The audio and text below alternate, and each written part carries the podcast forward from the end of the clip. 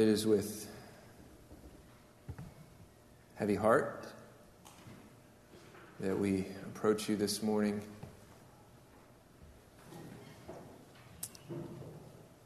This is an anniversary of sorts. Perhaps the, the most visible representation of our culture's foolishness, failure, lovelessness, hopelessness. We come together once a year uh, on Sanctity of Life Sunday, knowing that you, in your might and in your mercy, can change the hearts of a whole nation. And we plead for you for that to happen, Lord. Start with us first, Lord. Change our hearts. May we, when we look at people, when we think about the lives of the unborn, when we think about our neighbors, and when we think about the homeless and we think about our opponents, Lord, may we see and remember the image of God. Bless our time in the Word this morning, Lord. Give our eye, open our eyes and soften our hearts so that we may grasp the meaning of your, your Word. I ask all these things in Christ's name. Amen. So, last week, um, we had an opportunity to reflect on Christ's words as they relate to the image of God. We talked uh, at length about how the image of God means that we owe our lives to our Creator. We have been sent here on purpose. And Christ calls us to render to God that which belongs to God, namely our lives and our time and our resources.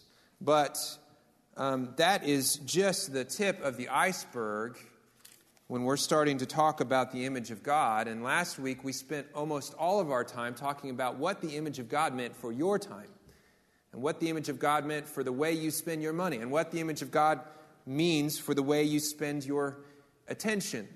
Um, but what we want to do this morning is I want to direct your attention to a number of passages that. Um, that pivot on the on the the idea of the image of God in warning and in instruction, how we ought to relate to one another. Okay, so I want you to turn with me to Genesis 1. I'm going to. I'm going to ask the question this morning what is the image of God? And, and primarily, we're going to pivot around a number of passages in the first 10 chapters of Genesis. But this notion of the image of God is actually woven throughout the scriptures. I think Genesis is a great place to start. So I'm going to very quickly read three different uh, notable uh, passages in the first 10 chapters of Genesis that will start to frame our understanding of what the image of God is and means. Okay, so we're going to start in Genesis 1:26. I'm going to quickly read the other two, then we're going to jump back to Genesis 1:26. So, first page, probably maybe second page of your Bible, read with me Genesis 1:26.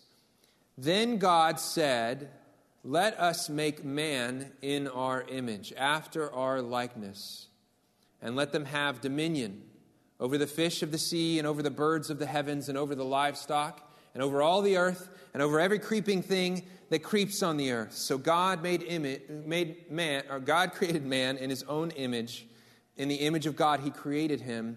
Male and female, he created them. Okay, now we're going to jump ahead a couple pages to Genesis 5. We're going to have a summary of the creation of man here. Um, Genesis 5 1. This is the book of the generations of Adam. When God created man, he made him in the likeness of God. Okay, now let's jump a little bit further ahead to Genesis 9. Genesis 9, verse 6. We're going to start in verse 5. For your lifeblood I will require a reckoning. From every beast I will require it, and from man. From his fellow man I will require a reckoning for the life of man. Whoever sheds the blood of man, by man shall his blood be shed, for God made man in his own image. Okay. So, three instances in the first 10 chapters of the most important book that's ever been written. Three major pillars around which we're going to pivot to try and understand what it means to bear the image of God. Okay, now I want to, at this point, draw your attention to an article that was written, no joke, by John Piper, no joke, 50 years ago, which I was uh, uh, happy to have found. And his, his article really uh, was a, a huge help on the linguistic side. And so he wrote it when he was pursuing a dissertation, and it's available on the internet. And I just thought that was precious because 50 years, may we all be granted 50 years of faithful service to God. Um, okay, so uh, we're going to jump back to, I want to reread Genesis 1 26 and 27. Then God said, Let us make man in our image, after our likeness, and let them have dominion over the fish of the sea, and over the birds of the heavens, and over the livestock, and over all the earth, and over every creeping thing that creeps on the earth. So God created man in his own image. In the image of God, he created him. Male and female, he created them. Okay, now first I want to point out that nowhere in the scriptures do you find the words, This is what the image of God means, followed by several paragraphs to, to comprehensively explain the notion of the image of God. I wish sometimes that the scriptures work that way, but very rarely do they answer all the questions we have about any particular thing exhaustively. However, throughout the scriptures is a theology of image and a theology of the image of God that can really equip us to understand what this means.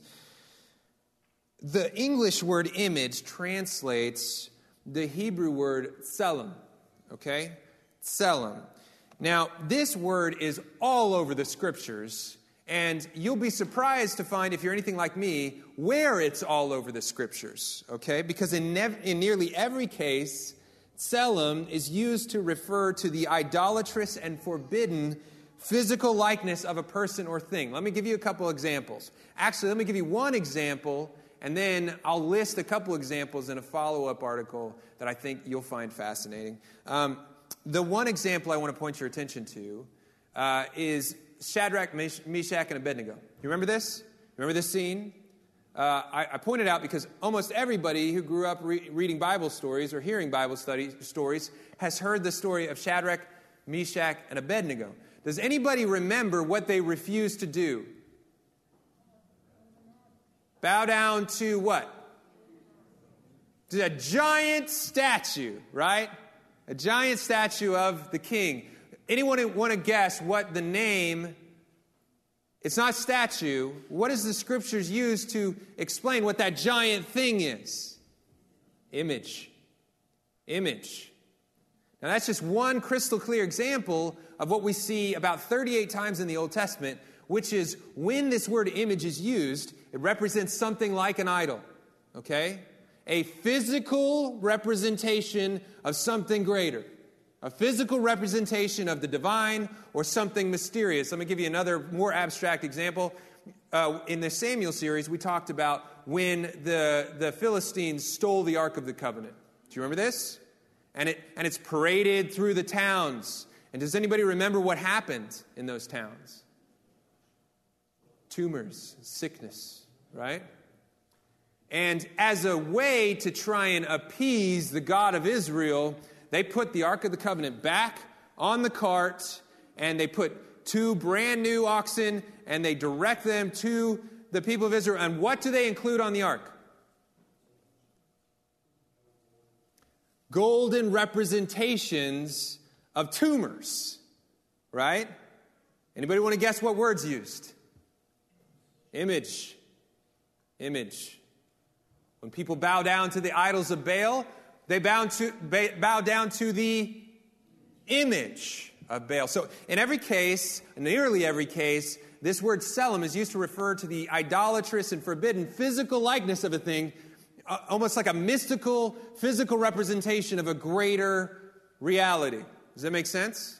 Okay, you're tracking with me. Now, there's two significant exceptions here, and those refer to non physical represent, representations of a person or thing, like a shadow or a dream. Make sense? We tracking? Okay. So I'm suggesting here that image in the Old Testament refers to a physical representation of something greater. Okay? Image refers to a physical representation of something greater. All right, now look back at Genesis 1. Genesis 1 26. Let us, this is God speaking, let us make man in our image, after our likeness, and let them have dominion. Okay? Let us make man in our image and let them have dominion. Now, I don't think those things are just in, like just, just accidentally next to each other. Okay? I think those things are related. And I'm going to propose this morning that the image of God that is mentioned in Genesis 1 26 and 27 represents a commission to reign as an emissary, a physical representation of God. It is not merely a commission, but it is the tools to accomplish the commission. Okay? See what I'm saying?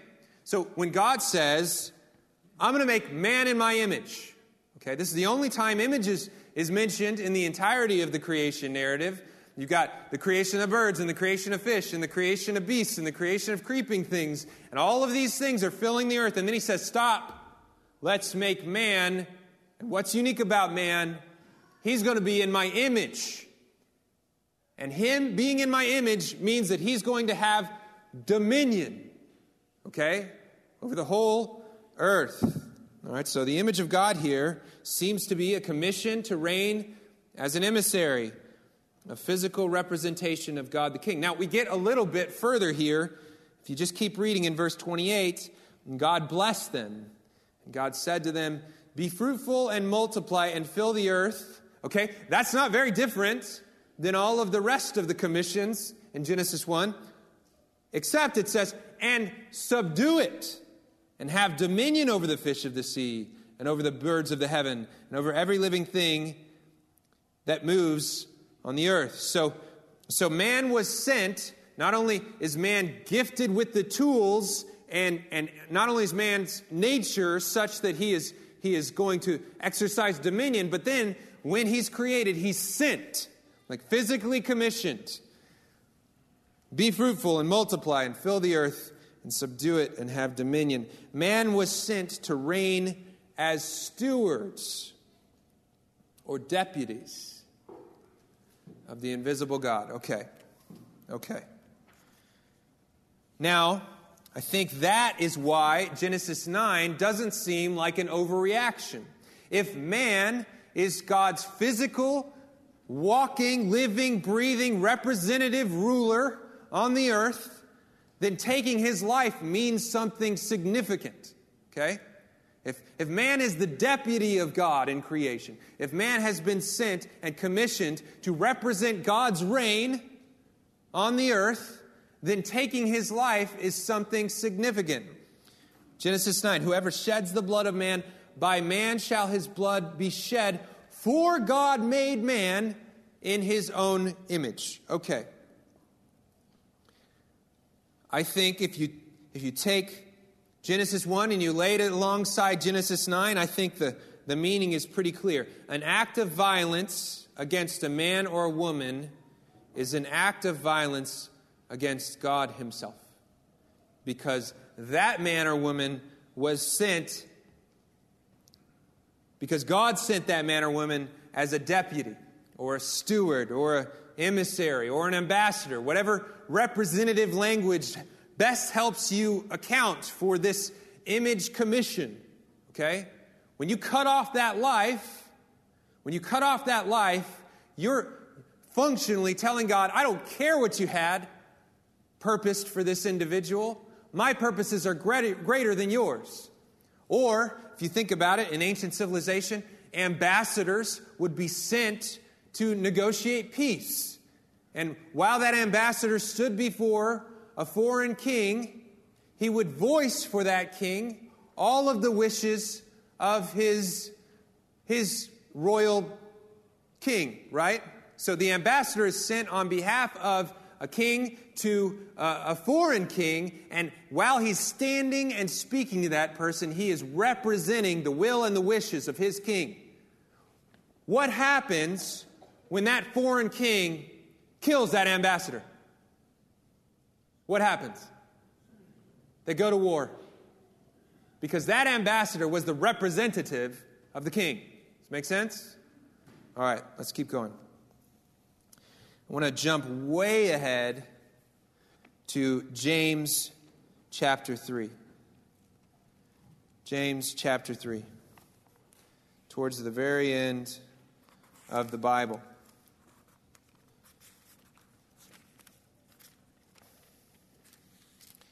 James chapter 3. I'm just going to keep saying that until I find it. James chapter 3. James chapter 3. Okay. We're going to look at verse 9. Actually, let's start at uh, verse five and a half. Um, How great a forest is set ablaze by such a small fire. The tongue is a fire, a world of unrighteousness. The tongue is set among our members staining the whole body, setting, the fire, setting on fire the entire course of life, and set on fire by hell. For every kind of beast and bird, of reptile and sea creature can be tamed and has been tamed by mankind. But no human being can tame the tongue. It is a restless evil full of deadly poison.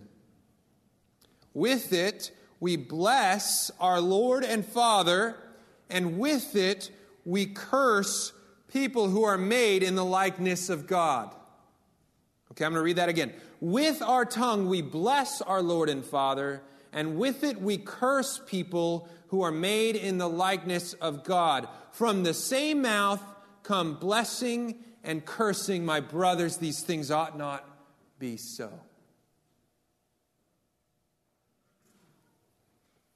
Okay, I want to I want to draw nearer to this passage because you could read this and think, I should either be the kind of person who blesses people generally, or I should be the kind of person who curses people generally. It doesn't make sense to do both at the same time. I do not think that this what this passage is saying. This passage is saying that when you bless God and then when you curse his deputy, you are speaking out of both sides of your mouth, and that is a restless evil. Does it make sense? Brothers, it must not be so. You, from the same mouth, you bless God and you curse his emissary. I'm seeing the same dyma- dynamic in Genesis 3 as we saw in Genesis 9, which is to curse a man or woman is to curse God because he has sent that person as a deputy or a steward or an emissary. And I think the principle here, consistent throughout Scripture, is that we must treat men and women as representatives of God. Now, let me clarify that because you could take that way too far. Okay, let me clarify that. The respect and the honor and the courtesy which you extend to the office of the king, you should extend to his deputies. Okay, let me repeat that. The respect, the honor, and the courtesy that you extend to the office of the king, you must extend to his deputies.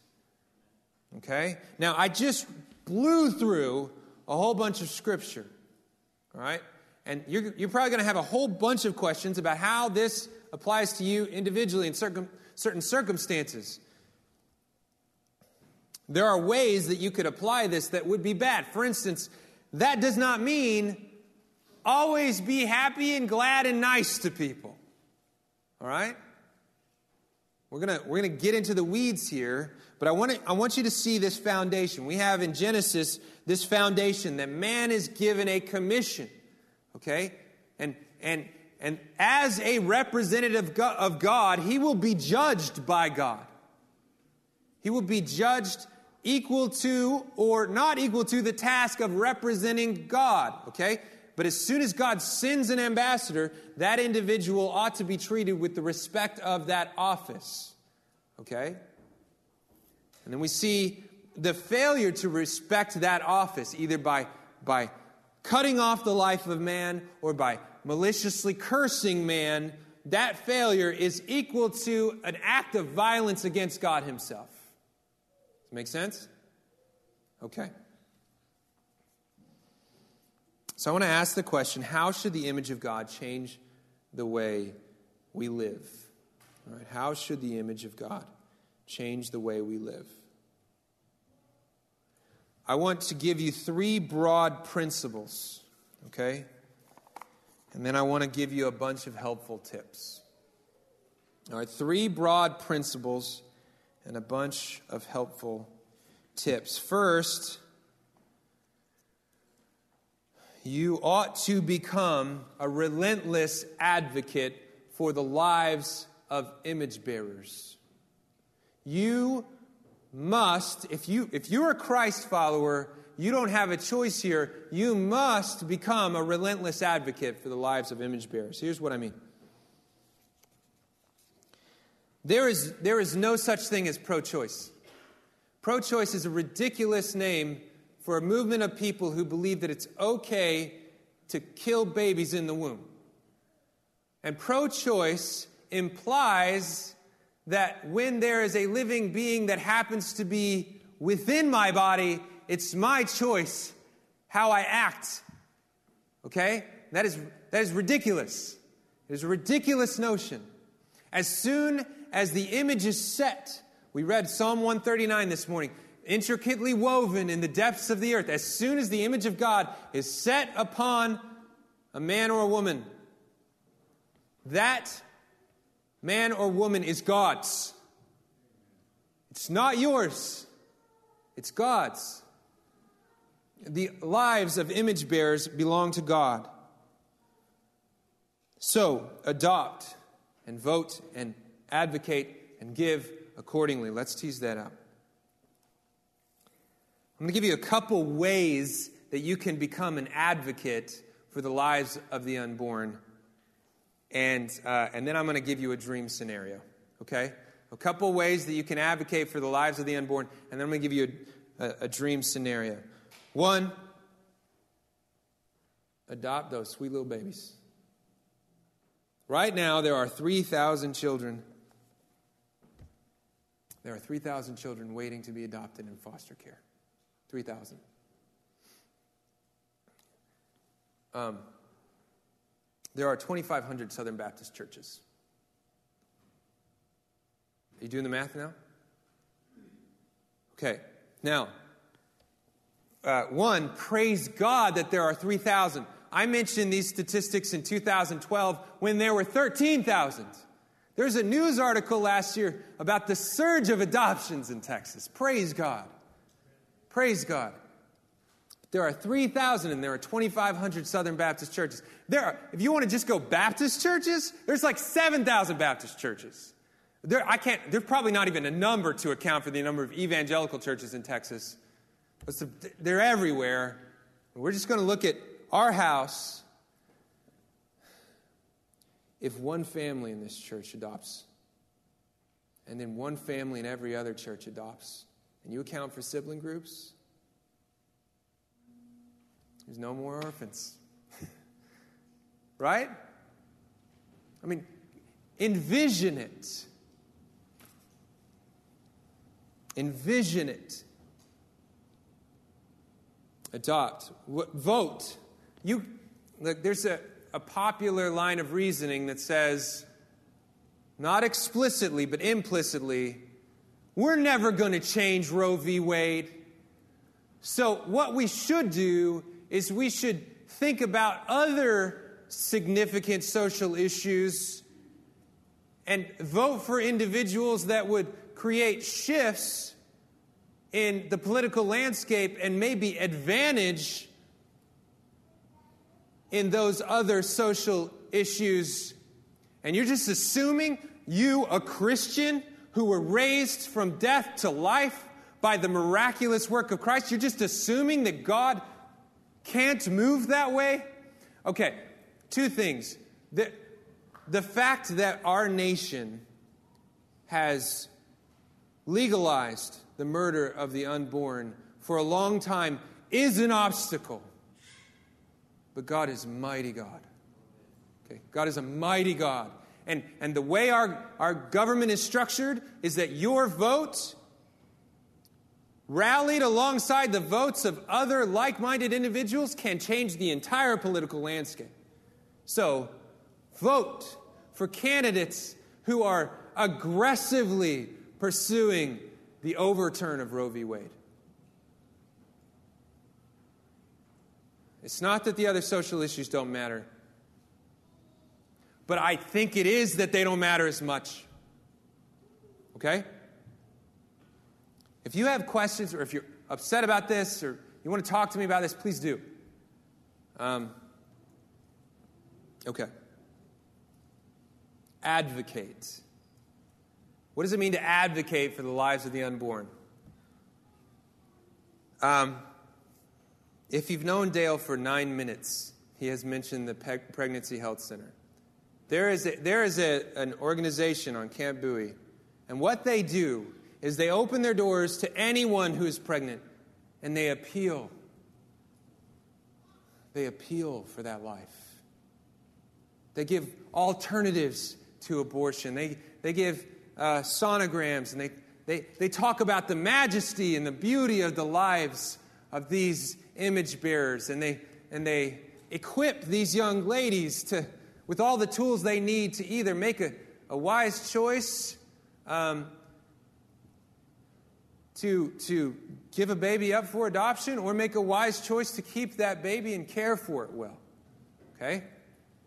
That they need volunteers. Like yesterday, advocate. We talk all the time. We like brainstorm all the time about how to get into our community, how to reach the least of these, how to present the gospel to those who are waiting to hear it. That's a way, that's a great way to do it. And if you want to do it, do it now. Go talk to Dale right after the service. Say, I want to volunteer. I want to advocate for the lives of the unborn. And he will call a person, and they will call you and put you in that office. And you just preach the gospel and love on some hurting ladies, okay? And families. And give. Give. Uh, the Pregnancy Health Center doesn't have much money. There's, that's not the only organization, but it's the one closest to us. So I'm going to pick on the Pregnancy Health Center to say they need help, they, need, they need funds. They need funds. And it's not just them, there are families who are willing to adopt, but they're nervous. By the way, just as an aside, adoption through foster care is free. it's, it's free. If you go to the DFPS website and you, you look up the question, how much does it cost to adopt from foster care? They'll say you need to be able to pay for a TB test, which is like $30, and you need to uh, be able to pay for some sort of inspection or something, and that's like 60 bucks.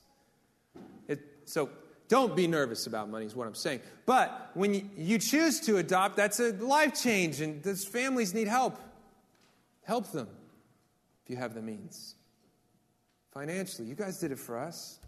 When we adopted, it was amazing. It was a brilliant display of your generosity. Do that more. All right, that's my these are my ways to advocate for the lives of the unborn. Let me give you my dream scenario. Okay? I think this is possible. Okay? My dream scenario is that foster care is empty. that foster care is empty and the Pregnancy Health Center is sitting in a brand new building. Okay? a brand new building. They got all of the, they got multiple sonogram machines and multiple individuals capable of running them.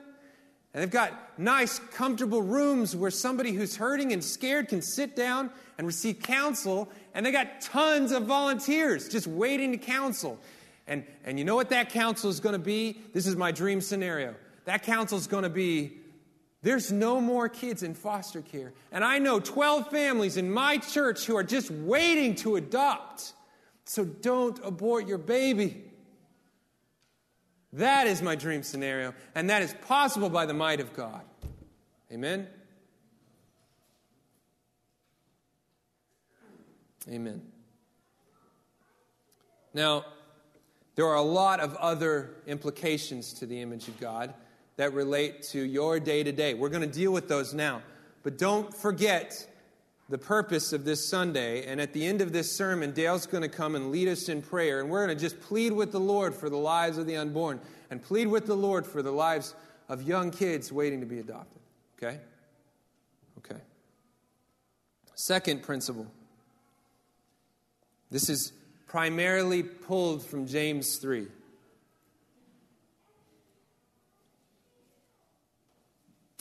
Observe how you relate to others. Okay, now that is not uh, a slap on the wrist. I'm not saying you're relating to others poorly. I'm saying you're probably not thinking comprehensively about how you relate to others. And you should. I'm asking you to do an audit at the end of the day. Think about what you said, why you said it, how you said it. Here's why. We have a tendency to reduce people to less than the image of God, and we have a tendency to objectify people. Here's what I mean. When you're on Facebook and talking to a socialist or an LGBTQ advocate or some sort of liberal, just can't even tag them into a particular category, they're just so left. It is simple to reduce that person to less than an image bearer and to respond accordingly. And you know why I know that it's simple? Because I, I, I can only handle two minutes on Facebook anymore. By the way, I'm a digital advertiser. I have to be on Facebook. And I can't look at Facebook for more than two minutes without being overwhelmed. People are not speaking to one another as representatives of God. They're not. It's terrible. We don't need that obstacle. When we're talking to people about the gospel, we don't need that obstacle. Amen. The gospel is obstacle. We don't need to be jerks. Reducing people to what they think about things is not okay. That person is an image bearer, and we afford them courtesy and respect you want to change the nature of the House of Representatives? You want to change the nature of the Senate? You want to change the nature of the executive branch? Elect people who treat others with respect and courtesy and are still willing and able to logically and clearly disagree in a way that nobody can argue. Amen? Let's be the first to model courtesy and respect. Let's be the first. And we shouldn't objectify either. Here's what I mean. We're going to tease this out a little bit later. When you objectify, this is used a lot in terms of women. When we're talking about someone objectifying a woman, we're talking about usually a man who's seeing that woman as a means to an end. But objectification is not limited to men and how they relate to women. We objectify all the time. What is your object? When you're speaking with people? What are you looking for? It's not that you're not going to have people in your life that primarily are transactional relationships. There, there will be people that have no interest in speaking with you and just want to, whatever, finish the checkout in the grocery store or whatever. Um, send off an email. There will be, there will be people who are not willing or interested in relationship. But when you start treating individuals as objects to an end, like I need this person to work in this way so that I can achieve that thing, stop. Take a step back. That person is an image bearer.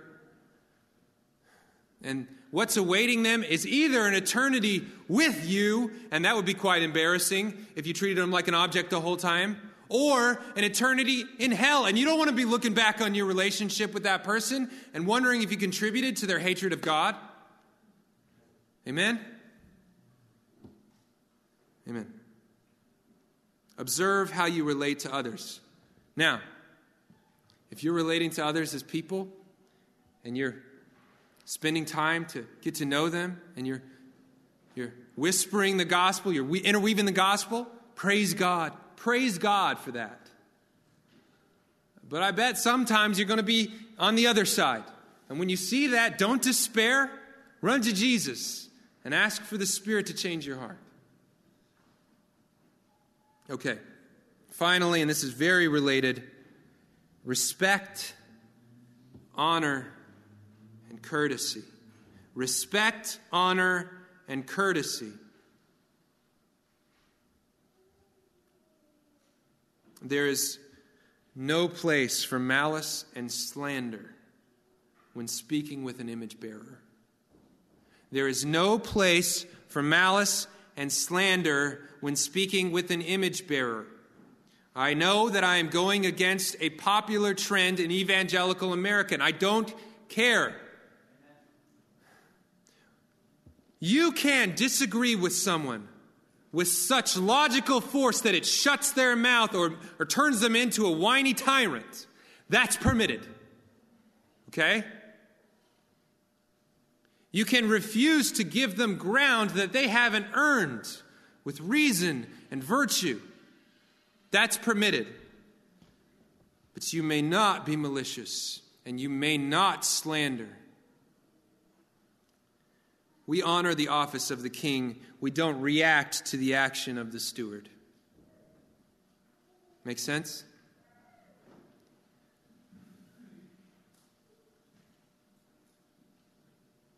Okay, some broad principles. Here's a few helpful tips. I'm going to hamper on something. I know you guys hear me say this a lot. just roll your eyes. It's fine. It's fine. It's quite difficult to remember the image when you're only ever seeing 120 characters. Okay? It's quite difficult to remember the image when you're only ever rece- uh, seeing 120 characters. Now, I chose these three words intentionally retire social media. I chose these three words intentionally because if you're a carpenter, follow my reasoning, if you're a carpenter and you're retired, that doesn't mean necessarily that you never make a table. Okay? Doesn't necessarily mean that you never fix something in your home. It doesn't necessarily mean that you, you sell your tools. Okay? But when you retire, you start treating something that was once primary as secondary. See what I mean? See where I'm going? Look, if your primary means to interact with people is, is social media, step back, man. Just, I'm not telling you to quit. I have many times told you to quit. I think that's probably my excess. I'm hyperbolic. You guys know that. You've been listening to me for a long time. I'm not telling you to quit. I'm telling you to step back. And if you have a person in your circles with whom you disagree and you're inclined to type something in response to a comment they made, pick up the phone. Call them. Text them. Just, just, just start interacting with that person as a person. There's no algorithm that's going to determine what they hear of what you said. Unless Facebook has really gotten nuanced. okay. So that's number one. Two, we tend to objectify people. I do this a lot. I, I, I sometimes treat people uh, as means to ends, not in a nefarious way most of the time. Most of the time, I'm just like, you know, hey, how's it going? I just need to pay my bill. Or hey, how's it going? I, am just going to carry my groceries out to the car.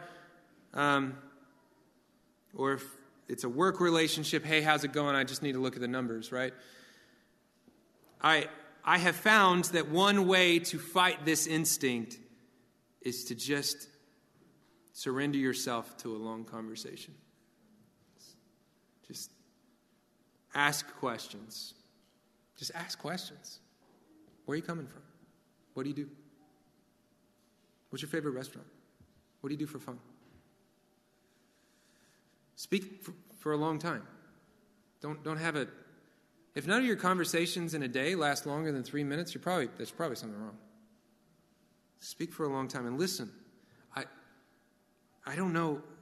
I know it's simple, but I, I have to tell myself to listen.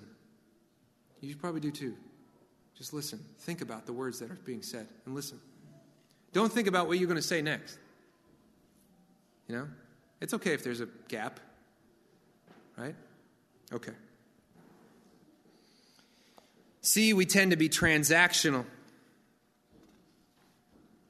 Before starting a conversation, ask yourself, what am I looking for?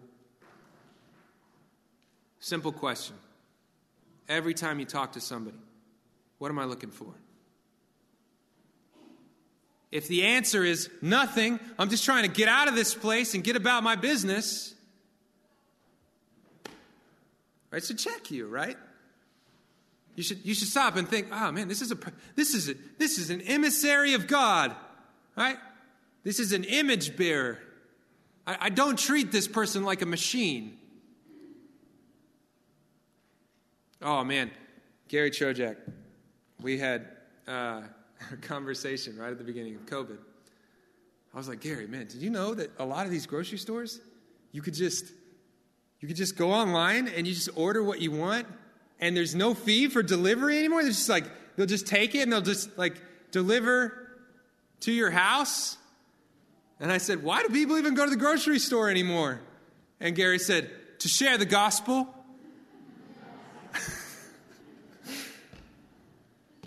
Boy, that hurt. Yeah, let's, not, let's be less transactional.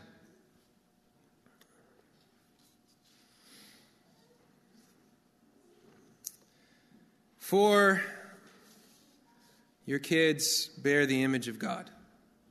Your kids bear the image of God. Discipline and engage accordingly. Um, if your words to your children or others people children by the way other other others people other people's other people's children if your words to that child are less than honorable less than respectful less than careful check yourself check yourself that's an image bearer that doesn't mean they're doing everything right. And it doesn't mean that they don't need to be disciplined, but it does mean that we afford them respect to the office.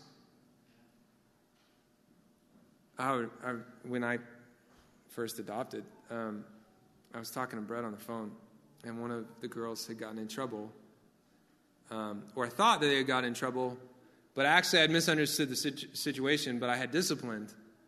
Um, and then I realized after the fact that I was wrong.